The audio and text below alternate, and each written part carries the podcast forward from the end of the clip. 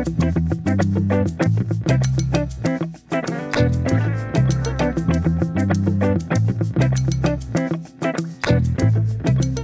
to Lives, a show exploring our experiences in the world and how we might live well. I'm Stuart Chittenden, and my guest today is writer and performer Zedeka Poindexter. In the show, Poindexter shares her passion for community and stories and talks about her poems, essays, and performances that draw on complexities of race, class, struggle, and joy. Poindexter also shares how that creative expression now is, in the form of a choreo poem, unearthing the lived experience of healthcare disparities encountered by black women. I want to be remembered in the specific smell of biscuits, butter, and preserves, and the tang of pears pulled from a local tree, sealed and safely packed away for the winter.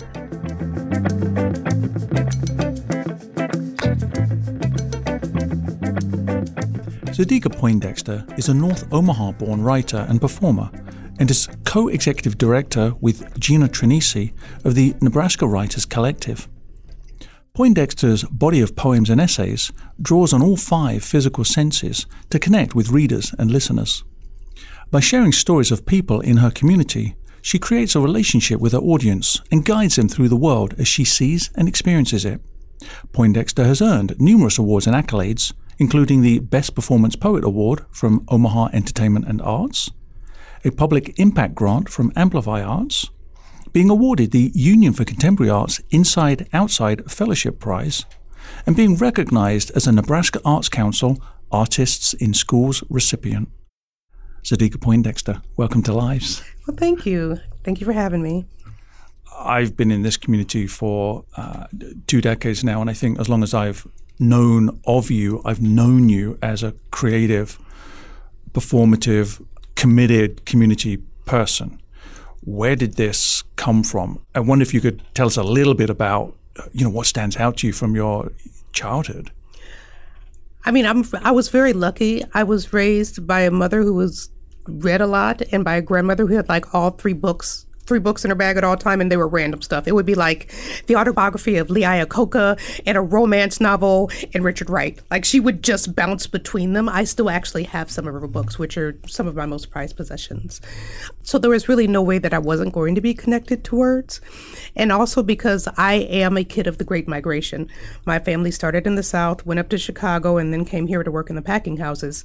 There's a way there's idioms that we use and a way of communicating that is just so interesting and there's so much packed into it. There's just a world of writing and a world of world of storytelling that's involved in being involved part of a family like that. I adore them for giving me that kind of basis. They just told great stories and my grandmother was wonderful for really crass one-liners, usually while like smoking a Pall Mall. So like I am what they made me. I just this came to me very, very naturally. I always wanted to write and always have in some manner or another. Though it took until I was an adult fully lean into it, as trying to like put together poems and learning what it meant to be a writer of poetry and also to perform.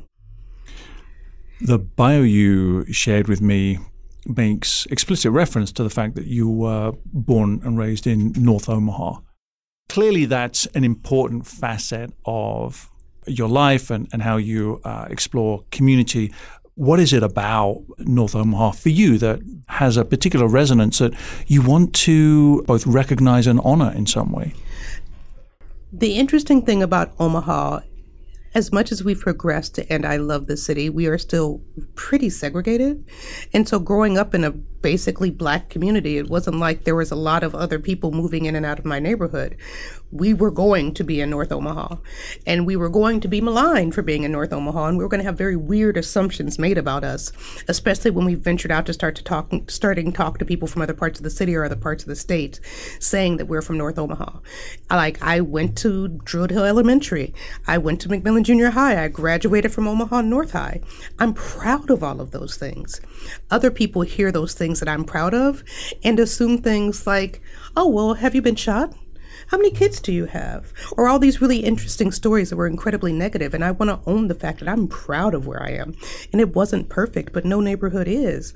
The difference is when they talk about what happens that might not be great for my neighborhood, it is turned into something that is endemic of all of us And when something terrible happens in another neighborhood, it's an isolated incident, not an indictment of everyone who lives in a certain zip code. How are you trying to connect with the stories that you have experienced yourself, but also you see around you in in the community writ large that you're trying to capture and share more broadly? When I talk about uh, the concept of being a child of the Great Migration, that's a lot of what I'm talking about right now. I spend a lot of time uh, writing food stories, right? So, like most people who have seen me perform at some point mention a poem about peach cobbler. And to a certain extent, that is very much an ode to my grandmother and having old school family dinners. But there's also things in it about class and what it means to be linked to the idea of getting commodities on a certain, at a certain period of time. It's also about the idea of community and what it means to share a table with someone on. It's about languages and ways of eating foods, and even what salt means to some people, or what cumin means to some people, or what paprika means to some people. It's about all these things that are also languages. We all speak English, but the way that you season your food is a language.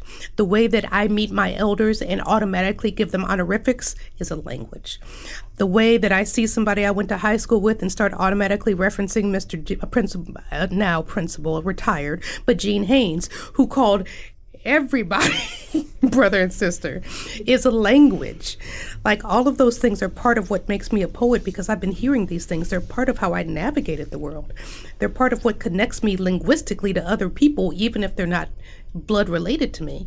It's being able to say, hey, Kelly's Liquor on North 30th Street, which was around the corner from where we lived. Back in the days when we were like, it was long enough ago where I could go buy cigarettes for my mother because they knew who my mother was and I wasn't going to go anywhere with them because my mother knew what I was doing. Being a part of any community, and that could be a family or it can be a friend group, comes with shared languages and shared experiences. And I'm lucky enough to have that. And I'm even luckier because sometimes I see connections between things that I'm able to capture in poetic form.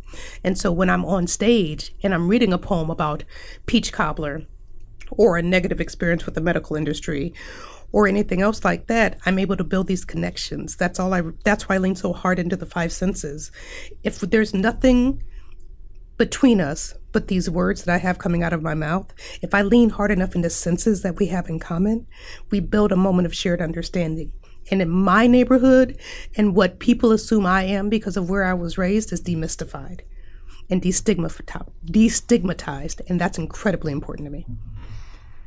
It was a little while ago now, but a former guest on on this show, Celeste Butler, it was related to a, a different project, but she was sharing with me what it meant to be able to be in North Omaha and smell the baking that was happening at Sadie's Bakery. Mm-hmm.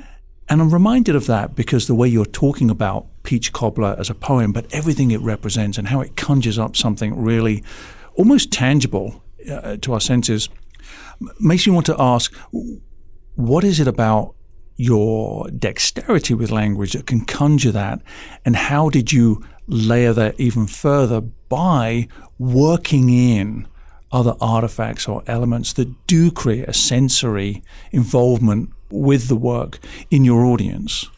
I mean, if you talk to most people, like smell and taste are these really heavy instantly relatable senses. Like if someone tastes something that reminds them of home, like their eyes close, they start to salivate. Like that's just what happens.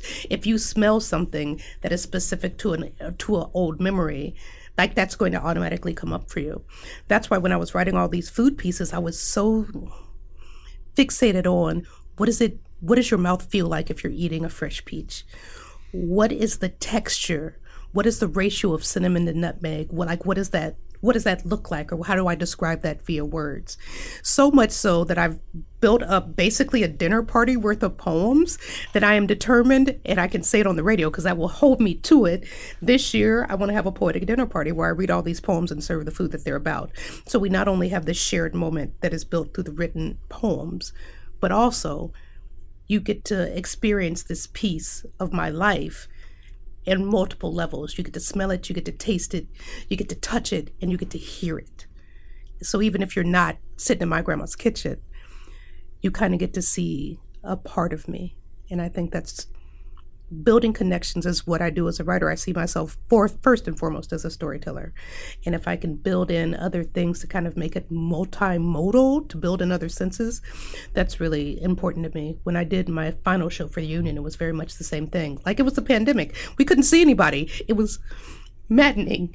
So I built everybody who participated in the show a sensory kit. So I'm I'm going to just set this up then for the audience. Okay. So um, this was a creative piece called "Sense of the Pandemic." Yes. And uh, you developed it as, as part of your collaboration with the Union for Contemporary Mm-hmm. Arts. It can be viewed online. Yes. If people go to your website, they can they can actually watch this now because there's a video Yes. of your performance. So let me hand it back to you. Okay, thank you. So let me say that I adore the union um, and the work that they're doing. I have nothing but complete adoration for that organization and their and their leadership. Um, I've been a fellow there twice, and during my second fellowship, it was um, all black women who were actually working in the fellowship, including uh, Celeste Butler. Um, and Pam Pamela Conyers Hilton. So like it was a powerhouse group of humans that I was just you know hanging out and they're working with. And I decided I really wanted to talk about what it was to live through the pandemic, which is a very specific thing to any family based on who you are. And I also had the I'll use the word audacity, possibly insanity. I got married, bought a house, got a new job, like all of this during the pandemic. And I wanted to talk about, and we had Black Lives Matter in there and all these other things that were happening. And I wanted to talk about what it felt like to live through that.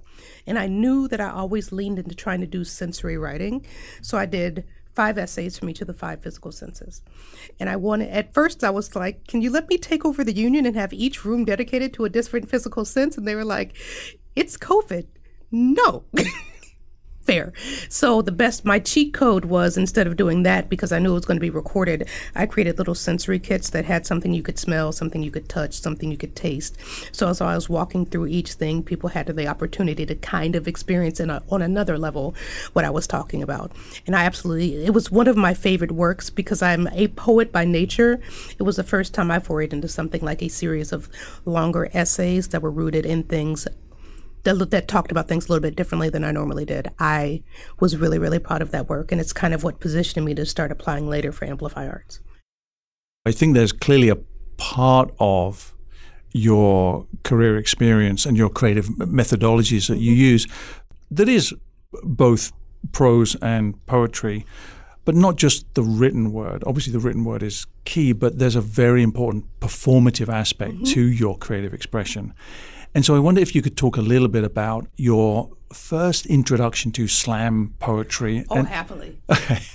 All right. So the current Nebraska State poet is Matt Mason, who is an old and dear friend of mine. Um, so the first time I went to a slam, it was at where Do Space was in the new old Midtown Omaha Library will be. It used to be a Borders bookstore, and he used to host a slam there. And I went there and read a poem, and he walked up and said, "You are really talented," and he gave me a pop tart. And I was like, oh, wait, there's validation from someone who doesn't know me from a can of paint. Maybe I'm okay at this. And it was kind of cool.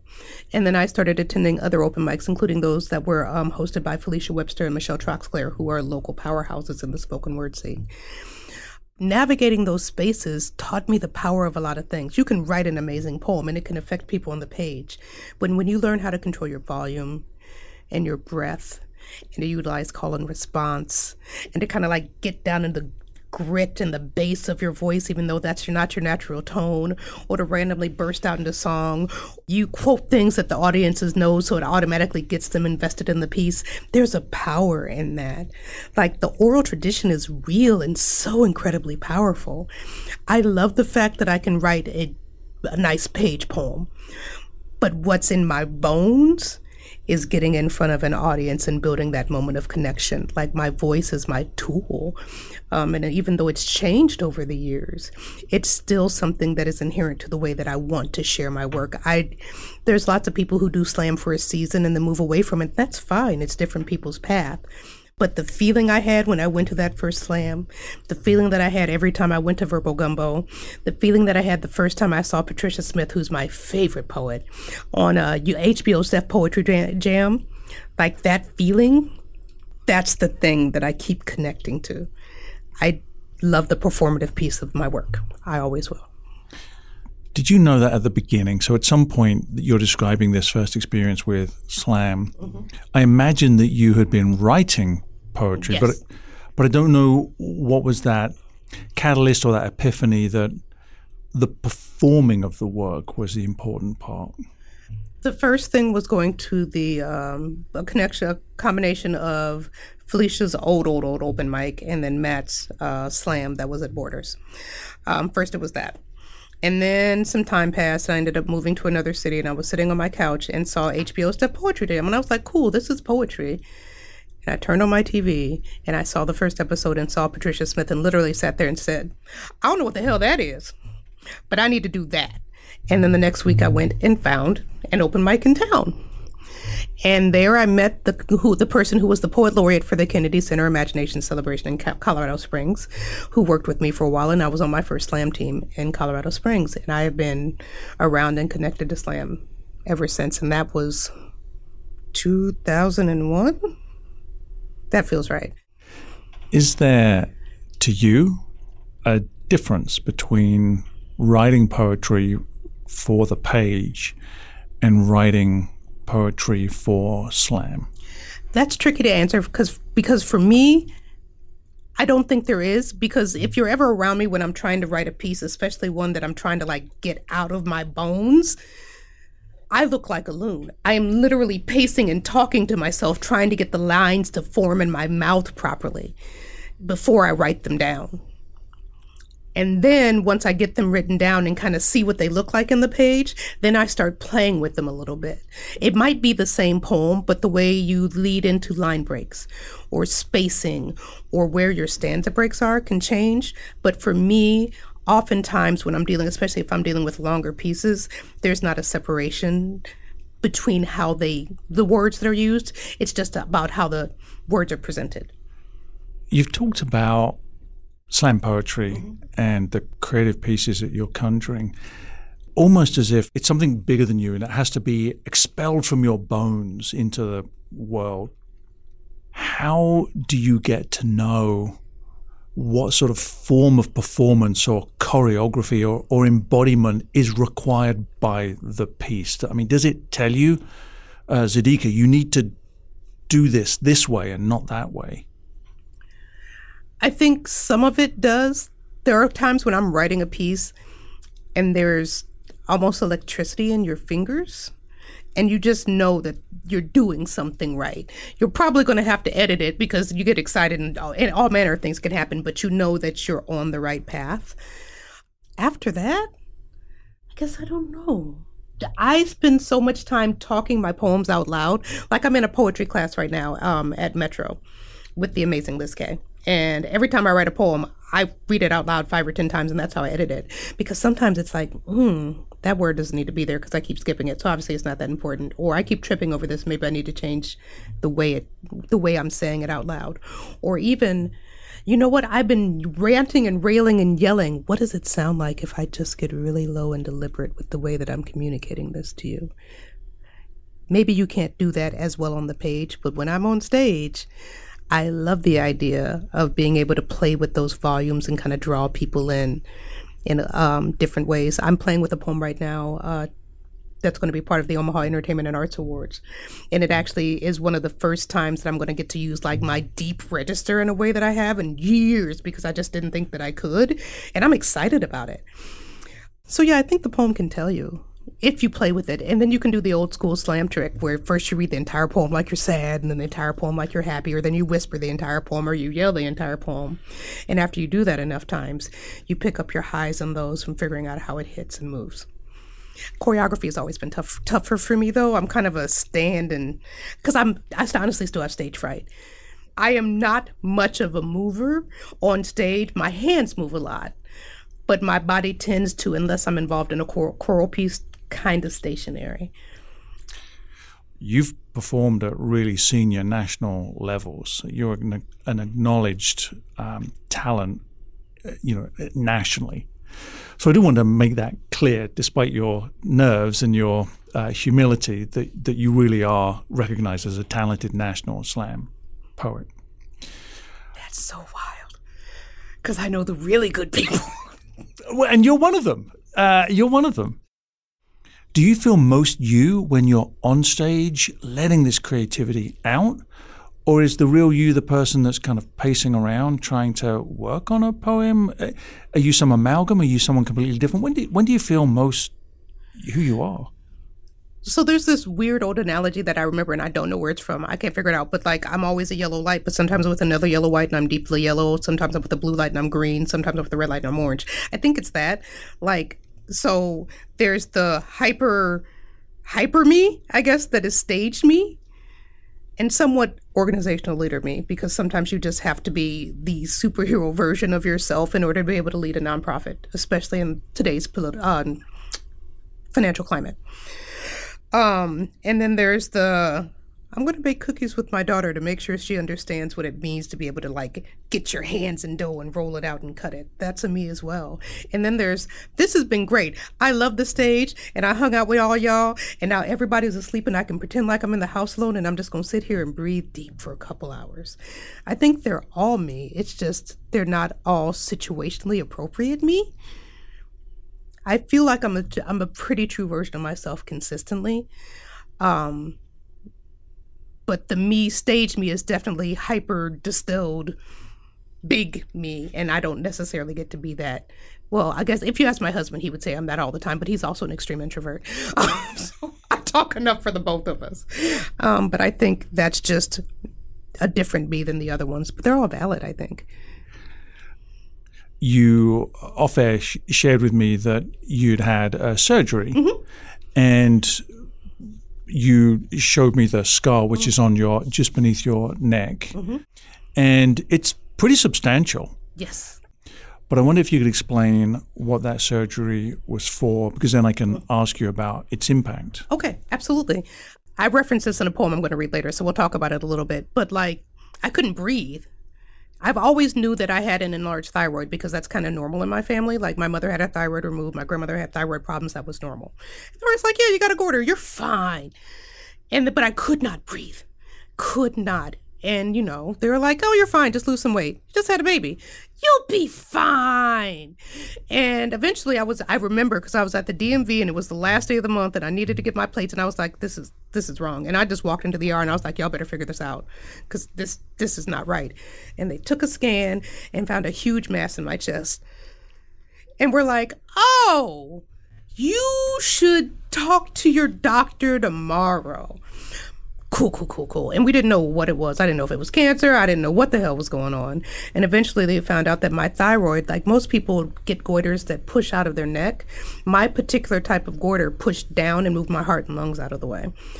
Um, and I knew it was going to be something of an involved surgery. What I did not understand is it was so large and so immalleable that they had to cut me basically from neck to navel and then use the like chest spreaders to get it out. Um, and the wild part is because I've been a performance poet at this point for a very, very long time, and I couldn't talk because during the process, they first they stretched my nerves, and then I sounded like not me. If you've even if you hate hearing recordings of yourself, which is not you know uncommon for humans, um, you know what you sound like like you can hear it and you recognize yourself. The strangest part of the entire process was I didn't recognize myself anymore. And the thing that I haven't done a lot of investigation of, which I think is probably a valid point of inquiry, is whether or not I write different because I write orally and I sound different. I think that's because my writing is different now, but I'm also older. I also have an eight year old. I also am married. I also was a drug rep traveling around for Pfizer for years. So there's different life experiences in there. But there's no way with the way that I write that there's not some kind of a downstream effect. I just haven't nailed down what that difference is yet. Well, you've anticipated the question. How has that changed your sense of identity? And how has that changed uh, how you approach creativity? I also I was younger. I would say anything. I was wild. I maybe needed some more boundaries than I had. um, but I think about how I'm able to communicate things. So that like it does possibly play into the page versus stage conversation. Like I can write this and I assume it's powerful that way, but I don't know if I can push it out of my body in the appropriate way. But also, one way it affected me is the way I do stage shows. You will very rarely hear me perform work that was written prior to my surgery because it sounds wrong. The only, the most common thing people will hear me do is peach cobbler, but it feels so much like home. I can kind of cheat code my way around it. But very often, I'm performing work that is newer than that. You mentioned that uh, you had a, a, piece of your work associated with this mm-hmm. surgery. Um, would now be a good time to invite you, please, to share that with us? This is still in the editing processes, so here we are. It's called Three Patients. Patient number one, black female, 68. Loves red packaged Pall Malls, Geraldo Rivera, and that thick cut bologna, bologna with red rings around the edges. Complaints diarrhea, pain, and weight loss. Self diagnosis bubble guts. Treatment warm, flat Dr. Pepper and Pepto Bismol. Patient number two, black female, 53. Ex military and menthol aficionado. Wicked chess game and graveyard shift superstar. Complaints stomach and chest pain and nausea. Diagnosis indigestion. Treatment every antacid on the market. Patient 3, black female, 40. 90 days part postpartum, never shuts up, calls herself a poet. Complaints chest pain and shortness of breath. Diagnosis, in layman's terms, bitch, you're fat and you just dropped a baby. Treatment lose some weight and take a diuretic. In each case, we're supposed to be fine. We saw doctors, we accepted treatments, we did not get better. Patient 1. My grandmother, riddled with cancer so far gone they could not operate. She died in a still mortgage house less than six months later from the same illness that took out half her siblings. Patient number 2. My mother, fought, who fought and fought and finally had a test that found a tumor so large she got it removed. She got moved to the top of the surgery list. Half her stomach was removed and she still has a crescent shaped scar as a reminder. Patient number three, me. I got tired of shallow breathing my way through every day and walked myself into the ER. They found a three pound tumor pushing my heart and lungs out of the way. I guess I really did need to lose some weight. To diagnose is to identify the nature of an illness, to find what's wrong. The real problem, not the first option after a 13.5 minute patient interaction and figuring out which pill the hospital or drug companies prefer. It is statistically likely a statistically likely scenario that what's wrong is less likely to be found before I say a word about my actual symptoms. I have a list of assumptions working against me because I've been diagnosed as black, as a woman, as strong, as having drug seeking behavior, as having bad lifestyle choice, choices, as underinsured, as hysterical, as treatment plan noncompliant, as intimidating, as talking too damn long and we need to keep it moving to the next patients. Doctors cannot diagnose what they cannot see. Correction. Doctors cannot diagnose who they will not see, who they won't hear over the noise of their superficial vision. You have to see us. You have to listen to us. You have to know that of all the things you might think in this appointment, here's what you should know. My body and experience deserve to be regarded with your full attention. I want to live. I will accept nothing less than your best care. So when you go back to write down my patient notes, include the following.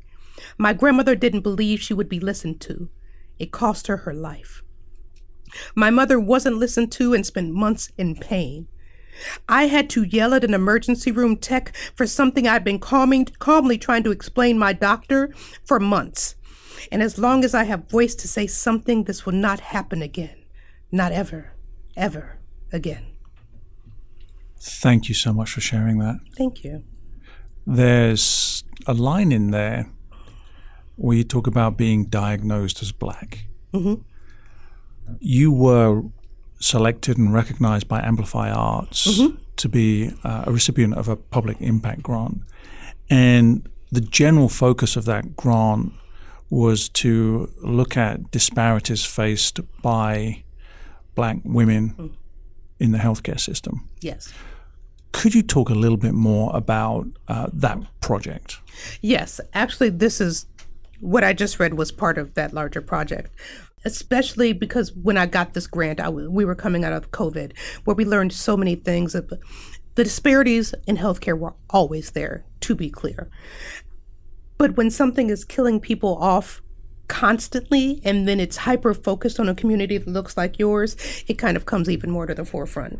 And even things like finding out pulse oximeters, oximeters, I may be saying that wrong, that fits on your finger when you go to the doctor's office. Yeah, those don't work as well as on brown skinned people. They found that out during COVID. Surprise! Which is a really great time to know. Or there was this doctor named, uh, I think her name was Susan Moore. I have it written down in a different poem. And she went into a she full fledged doctor, internist, knew what she was talking about in the hospital, had COVID. They eventually put her out. She was on Facebook Live pleading for her life. They checked her out. She was dead within a week. The hospital administrator had the unmitigated gall to write a statement that said they were probably intimidated by her. If I sit in a circle of other women, black women, and talk about horror stories I've had with the medical establishment, the scariest thing, other than my personal experience and the idea I have to figure out how to make sure my daughter knows how to navigate this, is the fact that every other woman in the circle has a similar story. Not about the same diagnosis. It could some of them it's ER, sometimes it's pregnancy, sometimes it's mental health, but we all have a story. And when people talk about institutional distrust, they try to root it in something other than the fact our institutional distrust is not based on fairy tale. It's not based on legend. It's not based on the Tuskegee syphilis study. It's not based on any of these things. It's based on the it's not based on the history of gynecology, which is super scary and racist. It's based on the fact that in our lives, we've had to fight for our lives while talking to people who are supposed to save them. And that's what this is about. It's about trying to get down to the point where we can get to a point of shared understanding. I'm not imagining this.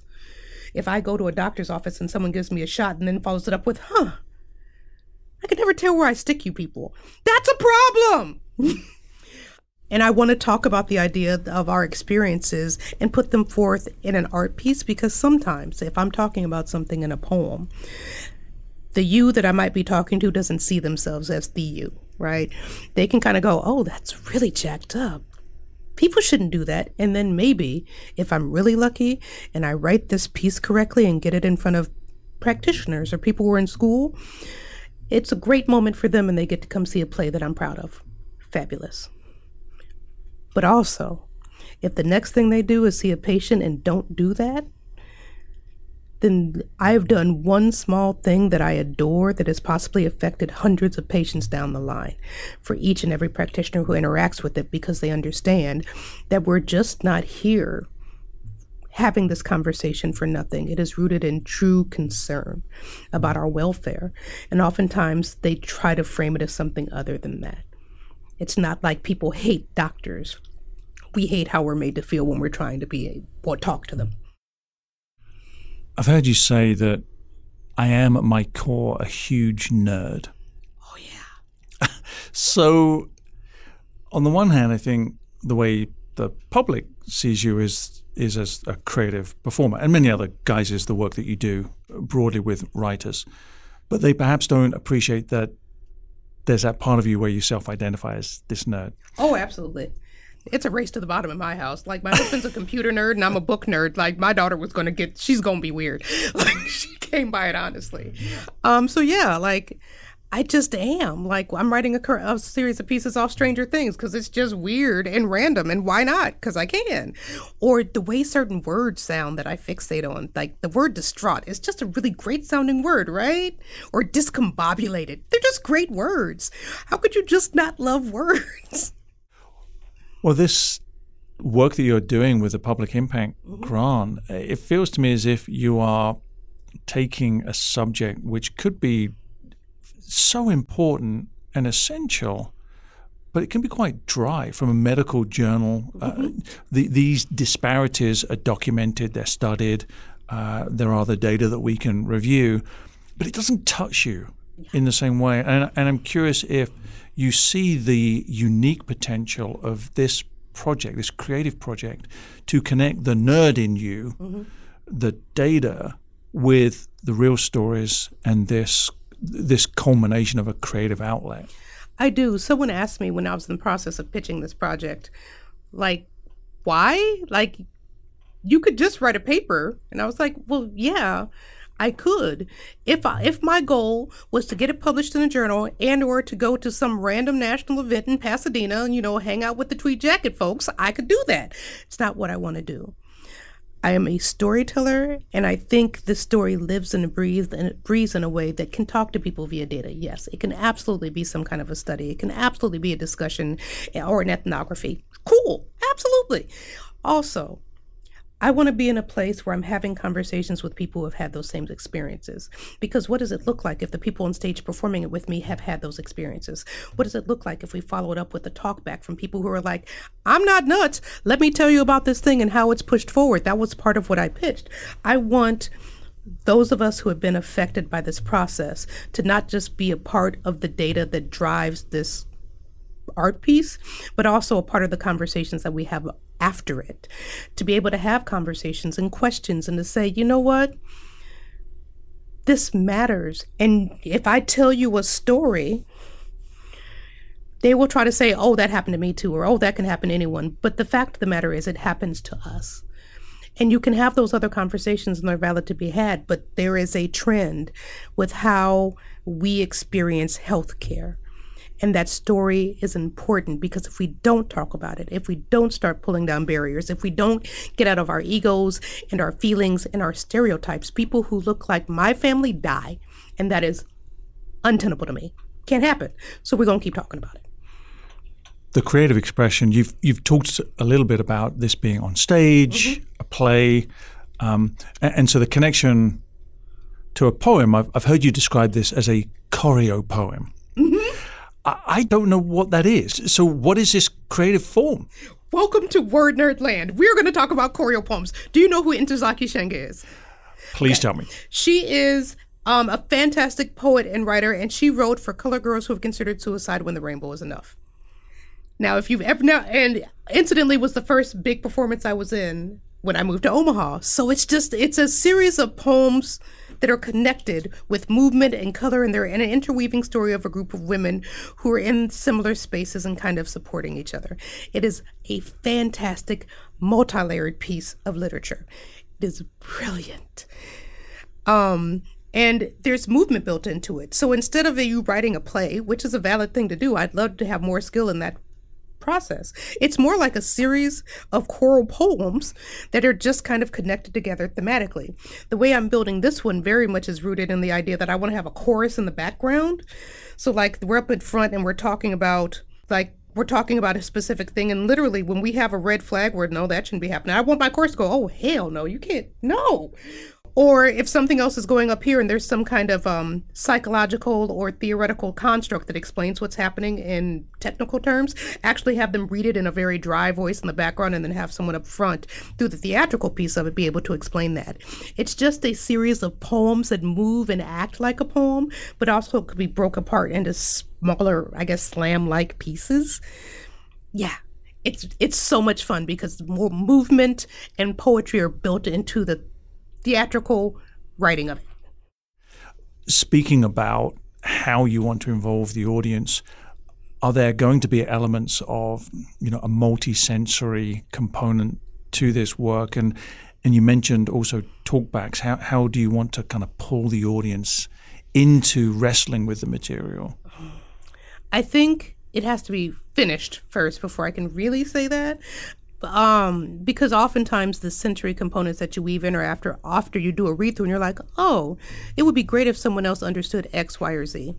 And some of it is just a matter of like functionality or safety. If you tell some people they're coming into a play and you're going to talk about injections and they think they're going to get poked, they probably won't come.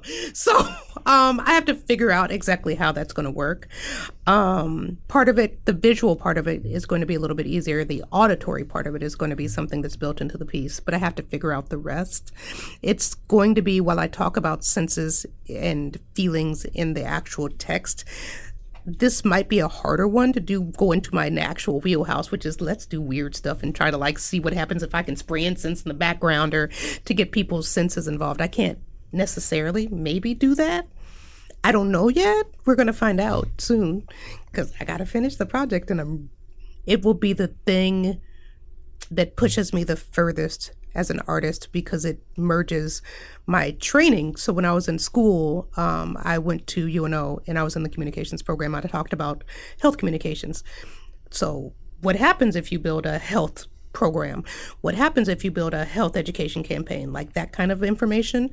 So it merges my educational background. Then I worked in insurance and pharma for over 15 years. So there's that part of my background, and I'm an artist. So it's very much the one thing that's going to braid all of those pieces of my history together. And so maybe I'm moving a little differently because I've never had all three of my parts of my life overlap in this way. This project isn't just a single entity that will eventually, as you say, be concluded and, and performed you are also building this as a process mm-hmm. so that it can be replicated in other communities that may have similar stories to tell, but they're uniquely their community's stories. Exactly. Like once you have a solid lit review, talk about being a nerd. Okay, so once you have a solid lit review and you've dug through the literature and found all these really interesting things and built the processes, some of them are going to be very specific to Black communities.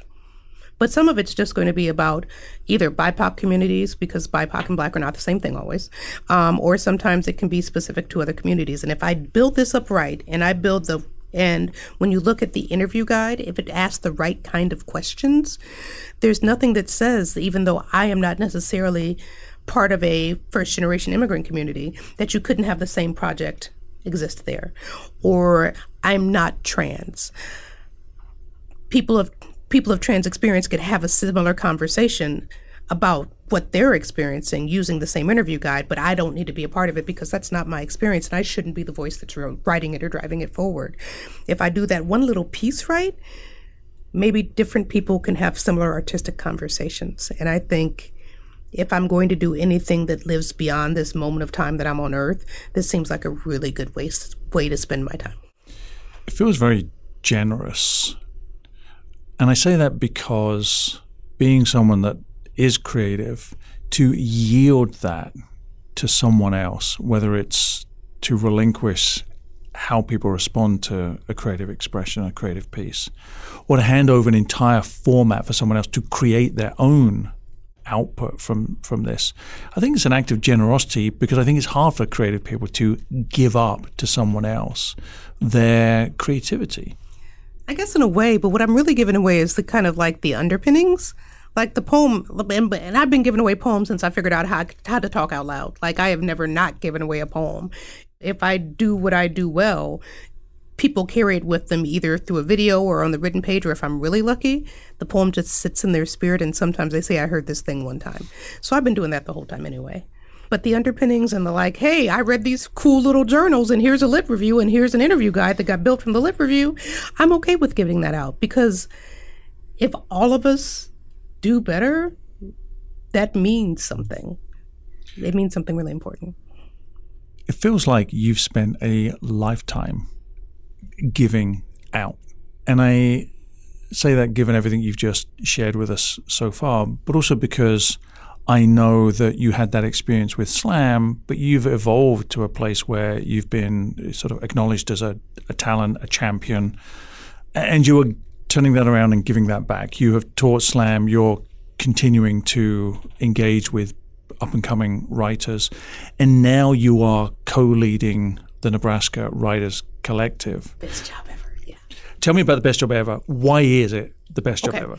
So the Nebraska Writers Collective has been around for 15 years. We're actually celebrating our 15th anniversary this year, and it's always been an organization that was rooted in how can we get poets recognized? How can we get poets' work? How can we get poets connected? And how we can we connect, connect the larger world to the poets so they recognize this amazing, thriving community that we have?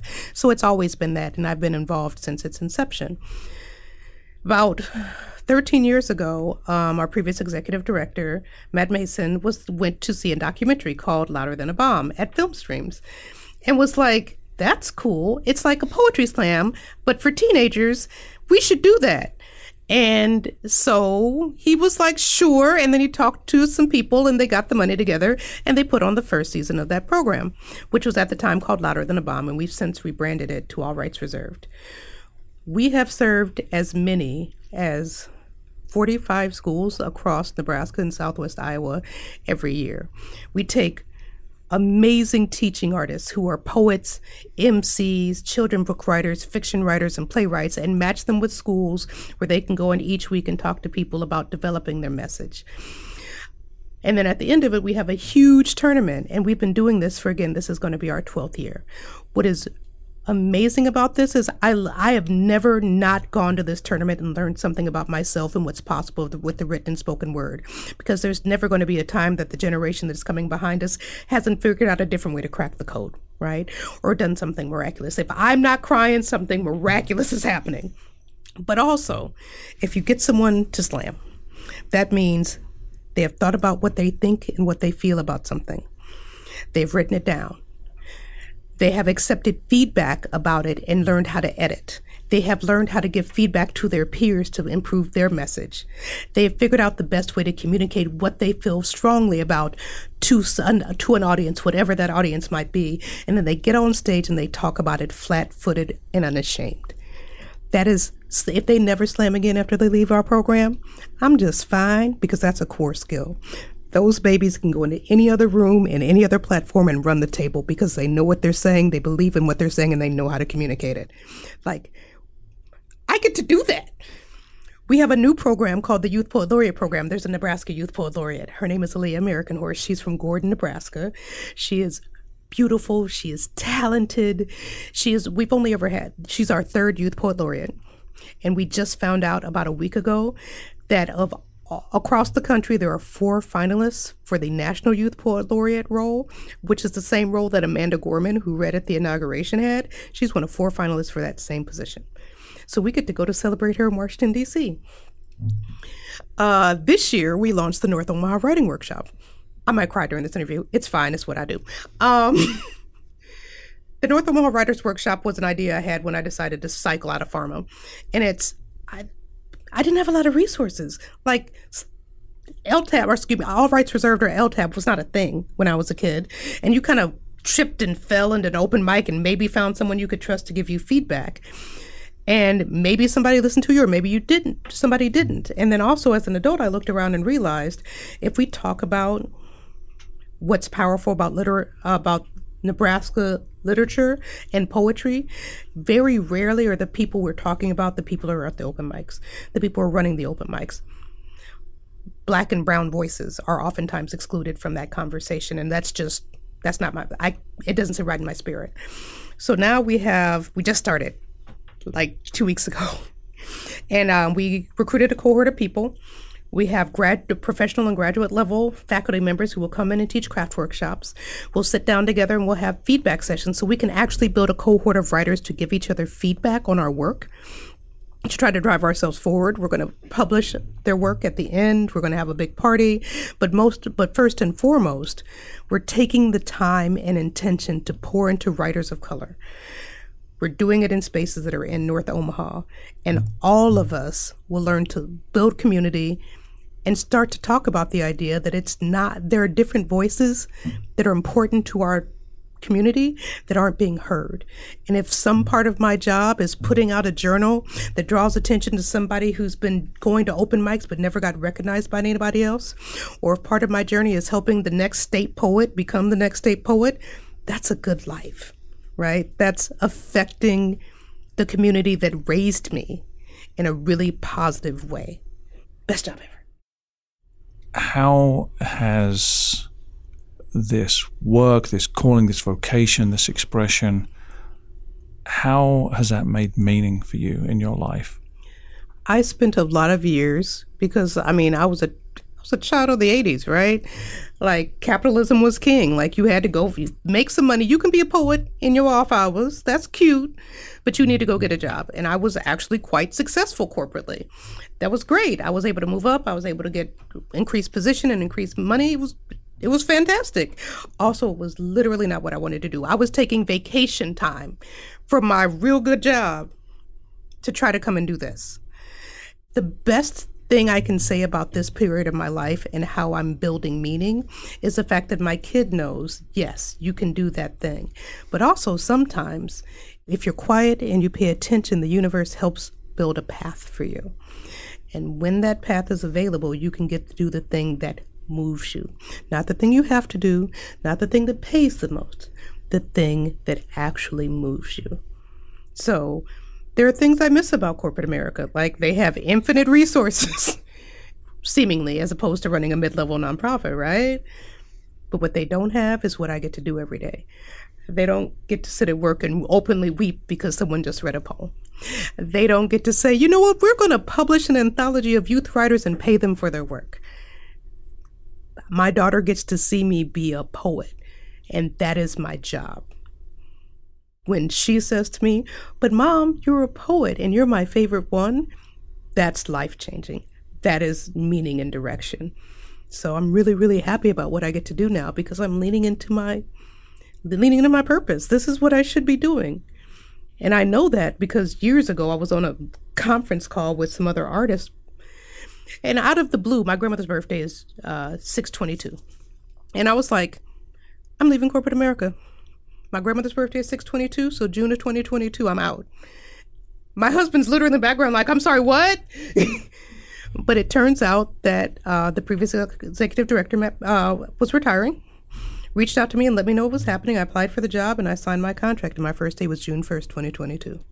I'm where I'm supposed to be. Would you please take us out with a reading? Yay! Okay, let me read you a poem and one that's not too weird. I will read you a poem. It's a food poem, but it's a newer food poem. Preservation. There's a trick to muscling open a jar of holdover summer sweetness a release of air before you can spread soft, thick fruit on bread or make spaghetti with tomatoes canned with salt, lemon, basil, and garlic. I want my daughter to carry this with her, like her glee about sweet pickle slices made from freshly cut cucumbers, like the way she always mimics the accent I always forget I have. I want to be remembered in the specific smell of biscuits, butter, and preserves and the tang of pears pulled from a local tree, sealed and safely packed away for the winter.